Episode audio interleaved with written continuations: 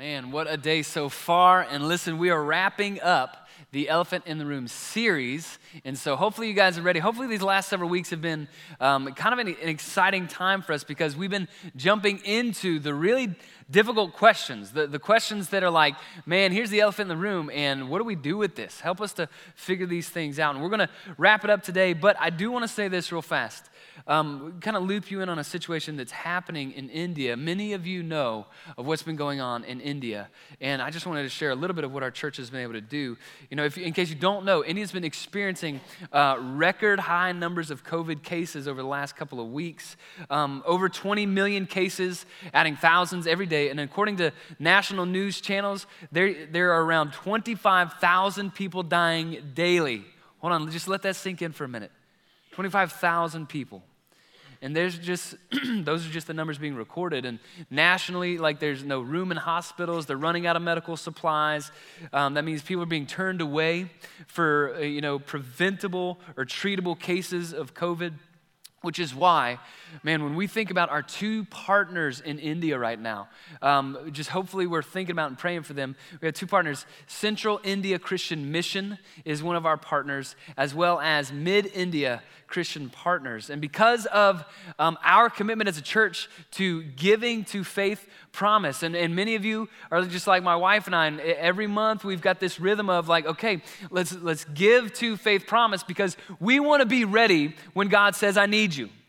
We want to already have been in there. We want to already have done the work so that when God needs to show up somewhere, He can. And that's what's happening right now. Because of your faith promise giving, our outreach team was able to reach out to both of our partners and just say, How can we help? At the end of last year, you might have remembered, we helped finish out a wing of the hospital with Central uh, India Christian Mission, serving an area of over 5 million people. Think about that. Man, but here's what we were able to do. We reached out and said, hey, how can we help? And an additional funds this month went to help purchase an oxygen generator. So we were allowed, able to store and fill more and more oxygen tanks faster um, just to help that hospital reach some of the need. Um, also, with Mid India, they have a facility that we were able to kind of help support, uh, provide some funds to, for them to turn it into a field hospital. So all the overflow from the hospitals where they're not able to get a bed, they were able to kind of go to that facility. And uh, again, let me just say, please listen, thank you for doing this. Thank you for being committed to generosity. Thank you for saying, like, we're all in on this because it is making a difference right now in our world. And so, thank you for doing this. And in fact, what I want to do, yeah, this is. Um, and just to say this, if you're new to compassion, uh, the, the compassion family takes generosity very seriously. We give time and we give resources and we give talents to the kingdom because we know it's going to make a difference. So that's why we're all about this. But let's take a minute and, uh, and let's just pray for India, pray for our partners. And I, as I'm praying, if you've got friends there and people there, lift them up as well. All right? So let's pray together. Father, thank you so much for your grace. Thank you so much that your hand is over all things. This is not too big for you. This is not surprising to you. You're not concerned about this situation. In fact, you've been working in, in preparation for this kind of craziness and chaos in such a dark part of our world. Thank you for our partners. You've equipped them, you've set them there for this moment. And you've given us the privilege of having a partnership with them so that we can actually help make a difference for your name in our generation. But God, there's a lot of hurt going on. And so, in, in ways that we fall short, could you provide comfort, provide your presence, provide everything that they need because our partners are facing both personal grief as well as looking at their community and seeing this uh, COVID just wreak havoc in their community. So have mercy, Jesus. We pray in your name. Amen. Thank you, guys. Um, so, again, let me just say this. Um, we are in this at the, or not, that's coming. Uh, we are in um, the Elephant in the Room series. Um, and the Elephant in the Room series is all about the questions that you've been going, man, there's something that I wish our church would talk about. And so we've walked through some of those things, right? We, we talked about all the sex questions. If you missed that, you're going to want to go back for that one. But then we talked about like marriage and divorce and relationships and politics and how do we just do all these things? How do we face it? Excuse me. And so today we're wrapping it up, and we've been making a, a, a, pretty clear this is how followers of Jesus deal with these th- situations. This is how followers of Jesus live today. So, the whole series, we've been making a massive assumption. And the assumption is that most of us in the room actually care what the Bible says, which is a pretty big assumption.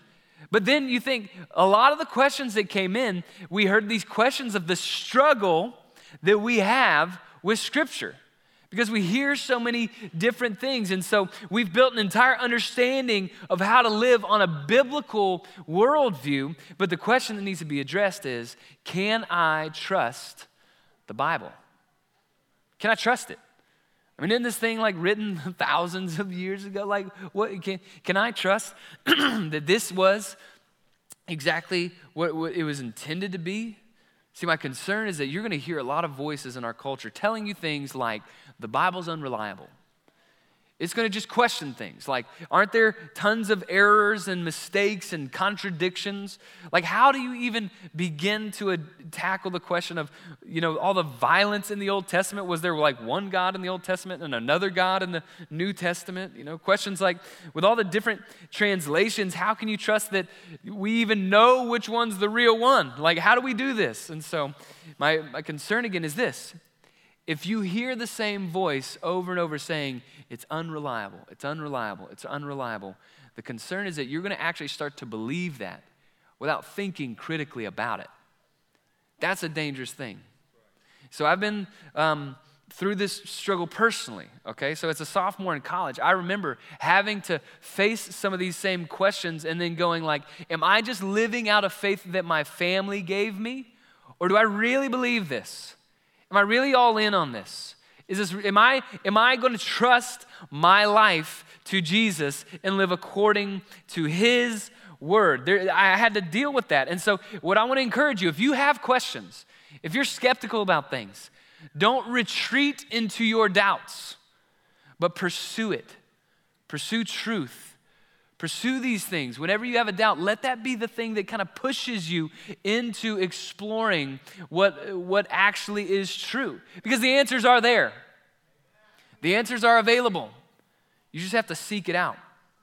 So, my goal today is to simply help us see that the Bible is 100% trustworthy. You could bank your life on it, you could build your life on it, and I hope you will. So, to do this, here's what we're going to do we're going to talk about the authority of Scripture. Where does that come from? And we're going to talk about the authenticity of Scripture. Is it accurate? Is it, is it still the same as what it was originally? So, let's start with authority. Why do followers of Jesus look at Scripture, you know, this New Testament and Old Testament that we have here? Why do we look at this as our authority? And to get there, we need to have a better understanding of what exactly is the Bible. What is, what is the scriptures, you know? And, and this is where scripture is actually really helpful about telling you about itself. And so I was listening to a guy, Tim Mackie. If you haven't heard that name, you need to get to know that name. He's one of the masterminds behind the Bible Project. They'll take different books of the Bible or different themes in Scripture and then kind of unpack it for you. And they're phenomenal videos, and he's a phenomenal thinker. And so I trust him, and I think you should too. And he has some insight into this uh, conversation as well. So we're going to jump through a few passages. Um, you can jump to them if you want. Uh, we're also going to put them up here, but we're going to start in Exodus 17, verse 14. So let me read it, and then I'll tell you what's going on. Then the Lord said to Moses, Write this as a memorial in a book and recite it in the ears of Joshua. So he says, Write this down. So, what had just happened is God liberated his people out of Egypt. And he did amazing things so that Pharaoh would go like, I can't, I'm not bigger than your God. Get out of here, okay? That's what happened. so God did amazing things to help liberate the people out of Egypt. And then before right before this passage and go read the story in Exodus 17. Right before this, God again rescued his people from a battle. He won the victory for them. And so and so he talks to Moses and says, "Listen, you need to start writing this stuff down." Because I'm doing some amazing stuff here in the life and history of humanity. You're not going to want to miss this. And so, the reason this is important is because this is the first time in Scripture where we see someone writing down Scripture. It's the first time that we get to see, oh, it's important to take note of this. It's important to write these things down. So, look what's happening it's God's message, it's God moving, it's God's activity in our world written down by a man named Moses. So, in a way, Scripture is a picture of how God continues to work in our world today. He says, I'm still working. I've still got a lot of things I want to do. I'm still have a message. I still hold the keys to truth. I still hold these things, but I'm working through who? Us, humanity, broken and messed up people. Don't pretend you're not. We all are, right? So, so it's God's message, God's work through people. So it's a picture of how he continues to work today. That means the Bible, and this is how Tim describes it it's a thoroughly human book that speaks God's message to his people. The Bible is both a divine book and a human book. It's divine because it's God's message, it's his activity, it's, his, it's all about him, all right? Uh, but it's human in that it was written by people in specific times, particular places, and they each have particular personalities. So here's, here's what scripture is, okay? It is the story of God and how he rescued and redeemed his people. Okay, just hold on to this. It's the story of God and how he rescued and redeemed his people. Now we're going to take this and we're just going to build it, okay? We're going to build an understanding. We want a thick understanding of what Scripture is. A simple way to think about the story of God is this there are four movements to the story of God. I want to encourage you, hold on to the whole story here, okay? You, when you think of the Bible, you think of this meta narrative from creation, fall, redemption to restoration. You hold the whole thing because a lot of times people ask a question about something that happened right here, and you're gonna, if you don't have an idea of what the story is, you might get tripped up a little bit. You might not realize what's happening. Because in the creation, God said, I want to create a place where God can dwell with humanity and together they can work out God's will in His world. But then the fall happened because humanity stepped out from the will of God. We stepped out from the way that He wanted to do things and we said, you know what? I think I can do better. And all of a sudden, sin entered the door because we opened the door, and sin began to wreak havoc because sin always brings death and destruction. Always brings death and destruction. And so all of a sudden we realize we, we have a desperate need for redemption. And then the story continues as there's a restoration of God's original dream for his world, a, a, place where God could dwell with humanity and they could continue to partner to work out that plan. But if you don't hold this story all together, what happens is you hear questions like, well, what about the Old Testament violence? Like, there's no way you can hold on. Like, what do we do with that? Well, here's what you realize. Well, as soon as humanity stepped out from under the will of God, stepped away from the practices that he said are the most important ways to be human. Think about if every person in this room ran wholeheartedly at the most broken and wicked and darkest desires of their heart, that's what happens when sin enters the world. And so the fall, or let's think in terms of a lot of the Old Testament, is a picture of humanity running unhindered in their pursuit of sin. And guess what it brings? Death and destruction. Guess what else it brings? A lot of weird stuff. right? You read through, some of you have read through the Old Testament and you're like, that was crazy. I, what what is going on? Well, it's unrestrained sin without a sufficient solution to sin. It's unrestrained sin without a sufficient solution to sin. So you're going to see certain things happen. You're going to see God go, I cannot believe that they would treat each other like this. I cannot believe that they would do this to babies. I cannot believe that they would do this to one another. They, so there are these moments where God finally goes like, I'm done with this. And then he decides that I'm going to, I'm going to get rid of this unbridled wickedness. And sometimes he just does it because he can't believe that humans would treat each other like this. And then sometimes he works with his people and he says, We have to get rid of this because if this continues, the world is done. If, if sin is unrestrained, it will always bring death and destruction. So sometimes he sends his people and he works with his people. Sometimes the people go and God's going like, what are you doing? Like what? That is not what I want you to do. And, and, and so they just take matters into their own hands. So you read all of these stories, but in the context of creation, fall, redemption, restoration, all of a sudden we begin to get some framework for how this fits. Because what we realize is that our need is bigger than just dealing with a group of wicked people.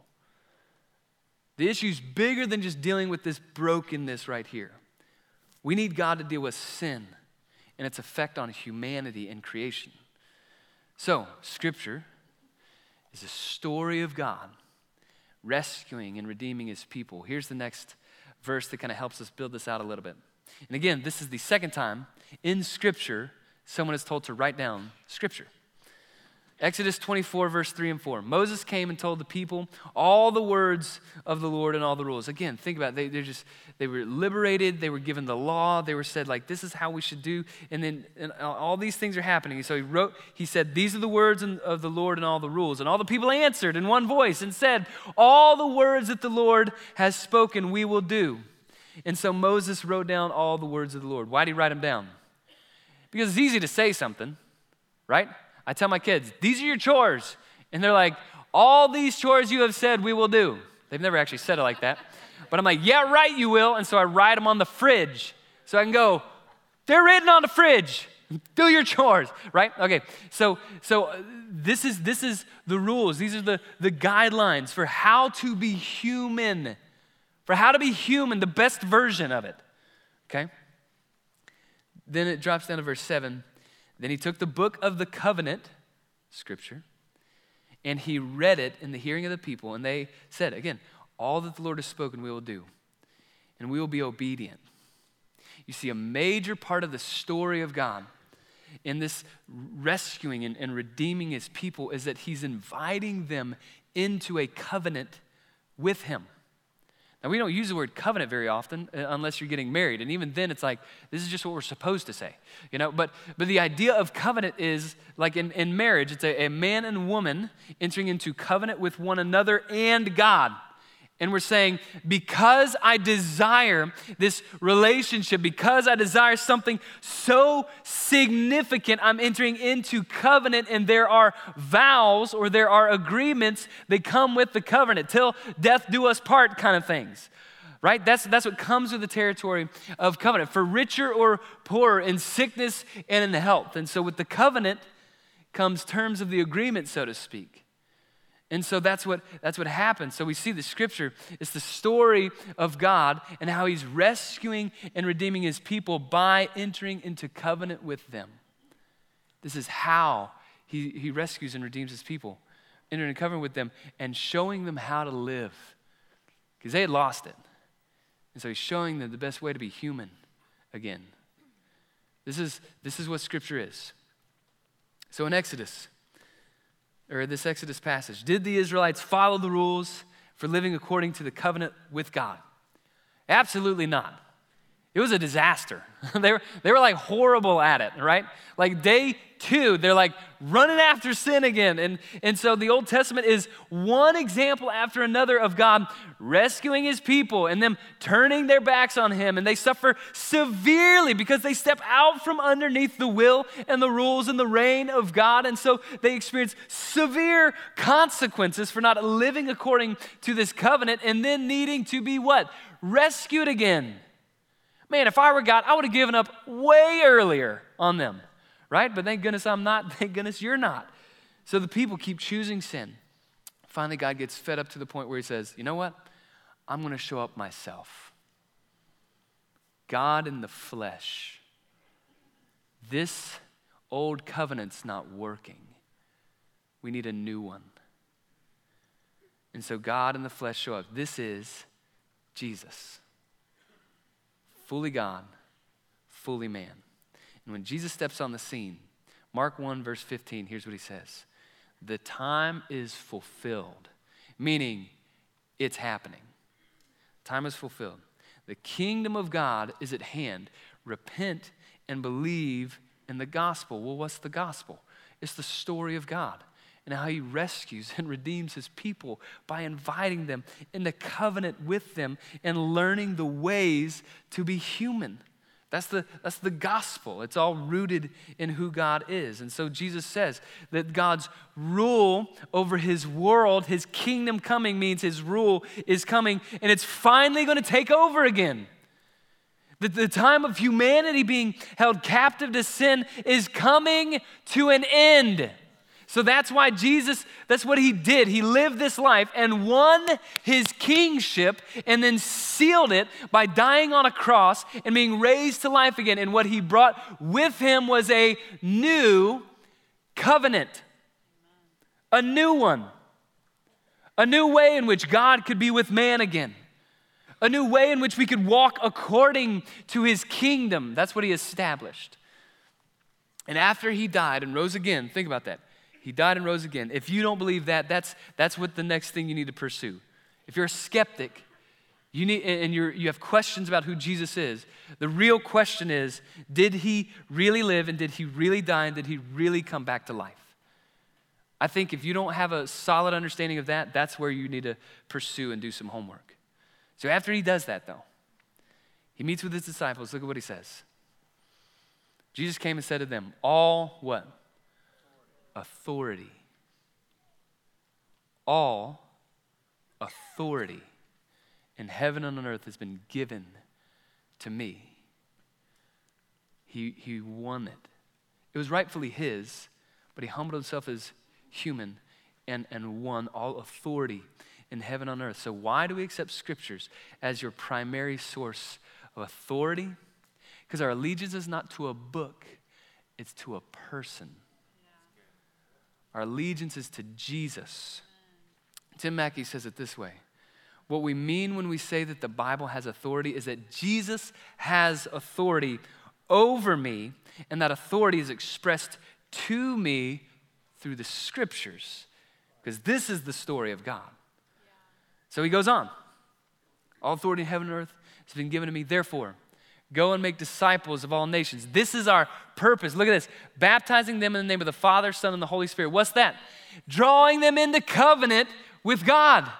God says, He's opened the door and said, enter into relationship in covenant with me. And then do what? Teaching them to observe all the that I have commanded you. What is that? This is the ways or the terms of the covenant. This is how we live with God in relationship with Him, partnering with Him in His world to do His work. That's what this is about. And behold, I am with you always to the ends of the age. So here, let's this is our full definition of what is scripture. Scripture is story of God rescuing and redeeming his people by entering into covenant with them and showing them how to live through the life and authority of Jesus. That's what it is. This is why Paul can say in 2 Timothy verse 3, verse 16 and 17, all scripture is God breathed. It's, it's from him. It's his message. It's his heart. It's the work he's wanting to do. It's God breathed. It's from inside of God and it's coming out at us. And it's useful for teaching and rebuking, and correcting, and training in righteousness. What's that? This right living. That's the best way to be human. That's what that's talking about. So that the servant of God may be thoroughly equipped for every good work. What Paul is saying is you can trust Scripture. That's what he's saying. You can trust it. For understanding truth through the story of God, for understanding how to live your life. So, we made it through the first half of our question. Where does the authority of Scripture come from? All right. Good news is the second half won't be nearly as long. Okay. So now let's talk about the authenticity. All right. Is it accurate? Is what we, okay, I love Jesus. I, I think Jesus is great, but this book, isn't this messed up? I mean, it's taken a long time to get here. Aren't there a bunch of mistakes in it? So, we're going to talk about um, is what I'm holding in my hands accurate to what God originally wanted it to become? So we get the, the again the idea of authority, but we got so many translations, and aren't there tons of mistakes? Blah blah. We're gonna get into all that. All right. So heads up, we're gonna nerd out for a minute. So prepare yourself. Everybody, sit up. We're gonna get a lot of information. Here we go.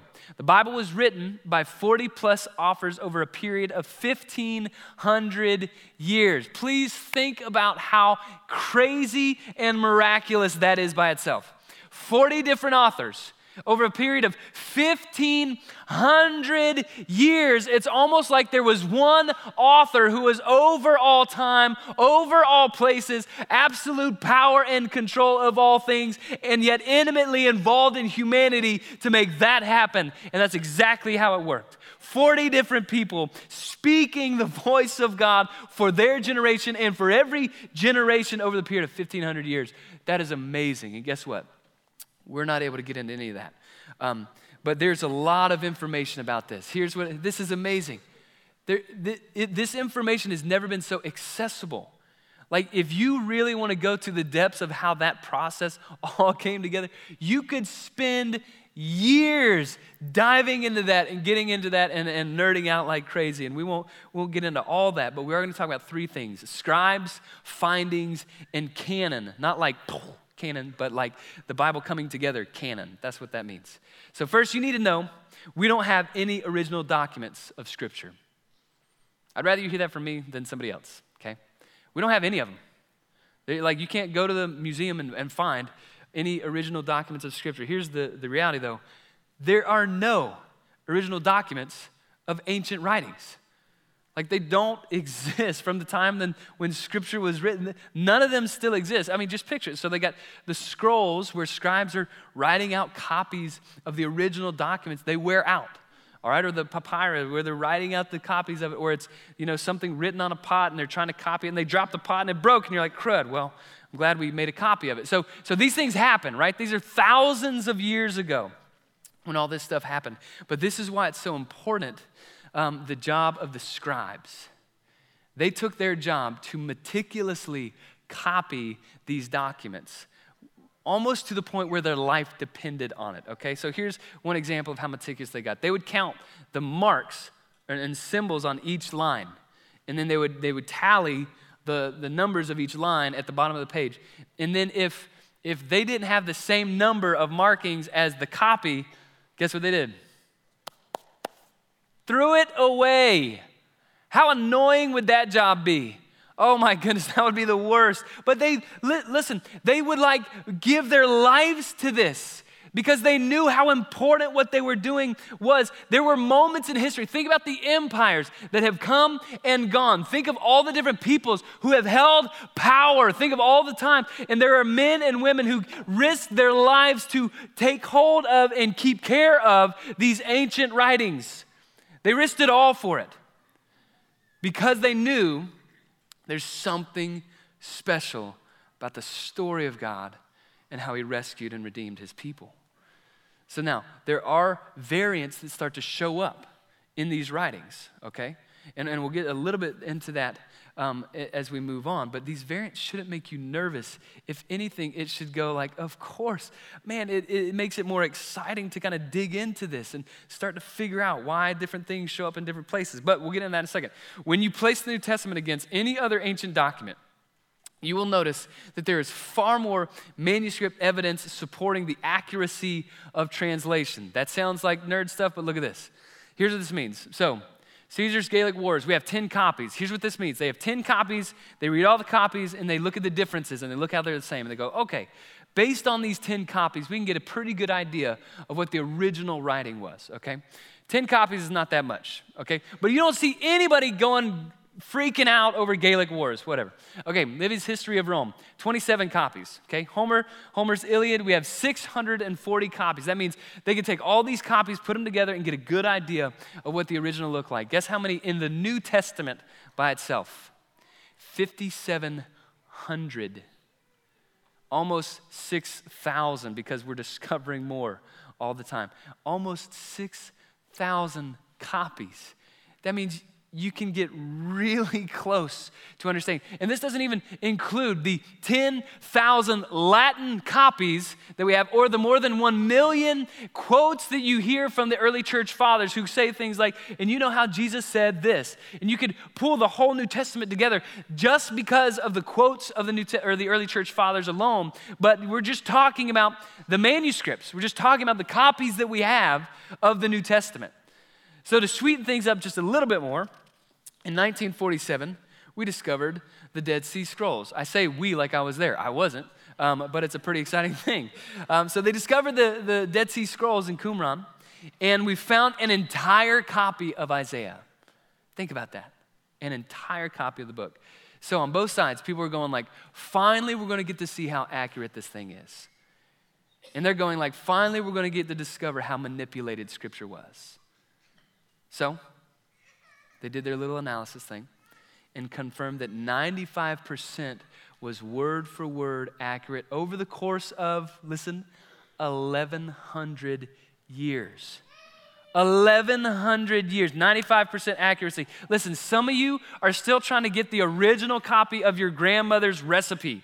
And you're like, I have so many different versions, I don't know which one it really was. And we're talking like, that's 40 years. This is 1,100 years and 95% accuracy over that time. That's insane. But it just goes back to show how serious people took this. Regarding variants, you need to understand. When we say variants, we're talking about like accidental scribble marks. Like I sneeze and like, oh, crud. Should I start over or just like circle it? Like that's just me sneezing. Okay. Like, or like misspelled words, or, or somebody capitalized it in this version but not in that version. So, so that's what most of those things are. But here's what's amazing every variant is in your Bible. It's not like this is a secret that we're trying to hide somewhere. Like, don't say that. You're going to ruin everything. No, we said all of it right here. You can look in your footnote of your Bible right now and find the variants that we're talking about. Any of the variants that actually matter, you can find them in your scripture or in your Bible. Douglas Stuart, who is a textual critic scholar, he says this 99% of the original words in the New Testament are recoverable with a high, very high degree of certainty. In the case of the Old Testament, that figures more like 95%. Oh man, we really dropped the ball there. When the words that are recoverable with a fairly high degree of certainty are added, we may be confident that we're able to read, reflect upon, and act upon what is practically equivalent to the original itself. Now, listen to this part. There is no area of Christian faith or practice that actually stands or falls on textual studies. Here's what this means that means that, in spite of all the variants, none of them impact core truths or doctrine of our Christian beliefs. Not one. You're not going to find one variant that says that Jesus is the brother of Satan instead of God himself. You're not going to find that.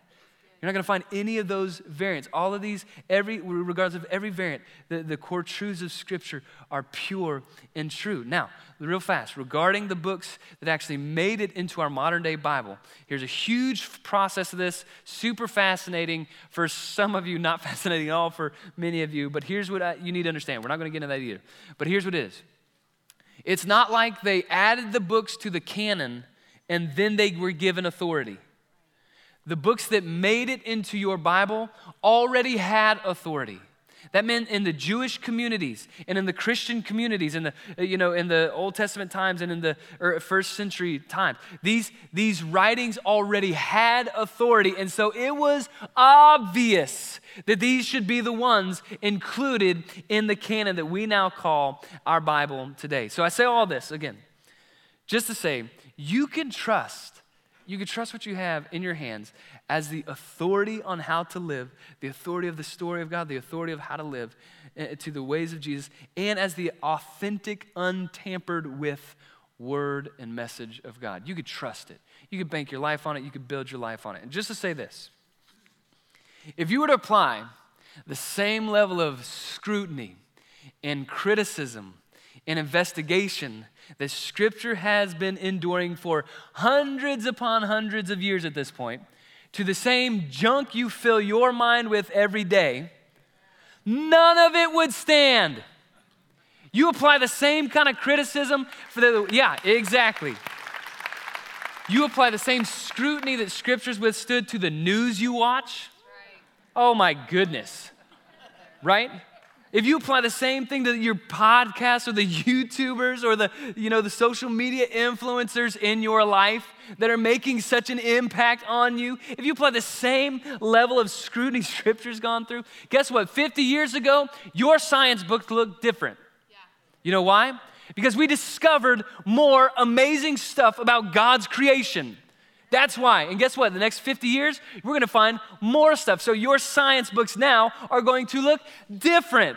And that's okay because I think science is going to become a field that confirms our faith more and more as we move forward. As we get smarter, we're going to see that this is true and this is good and this is worth building your life on. But let me just say, oh my goodness, there is no text that has ever, ever gone through the same pressure and scrutiny that Scripture has, and it's withstood the test of time over and over again. The overwhelming evidence for Scripture makes it entirely reasonable to trust.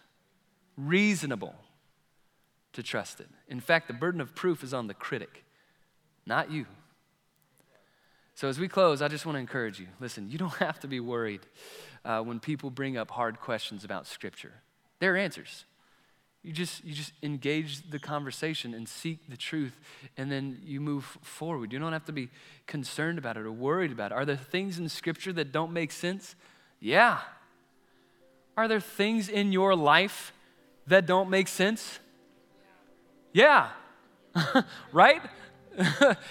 like are there are there weird things in there that we pretend like man that really Wish that wasn't there. Yeah, there are some of those too. This was written in a really weird time. It was written, there, there are a lot of these things that fell right in the fall that I'm like, man, whew, sin, sin made a mess. Are there things in here that make me have to go, huh, I'm gonna have to live different than what I want? I'm gonna have to live differently than what our culture says. I'm gonna have to stand against some things because I'm standing for Jesus. Yeah, you're going to have to do that. But you can remember that God is bigger than you think, and He is good. And so let me just leave you with this. If you genuinely seek understanding, you can find it, pursue it.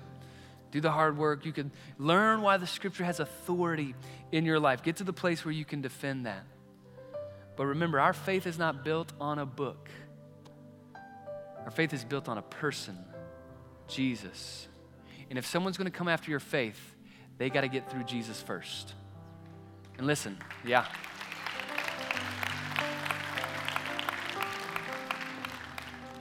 Just as a reminder, he's already beat death in the grave. so I think he's okay. So let's pray. Let's continue on here. Father, so thankful for your grace. So thankful for who you are. Thank you for your word. Man, I wish we could play back the tape on how people work so hard to preserve and fight for and even risk their lives to make sure that the word was still available to us. Thank you for what they did. Thank you for their heart and pouring, pouring their heart in the ring to make this happen. When empires rise and fall, these men and women sacrificed everything to make sure that we could see and understand your truth, the story of how you've rescued and redeemed us, and asked us to enter into covenant with you to live according to your ways through the life and authority of Jesus. God, we're so thankful for your grace.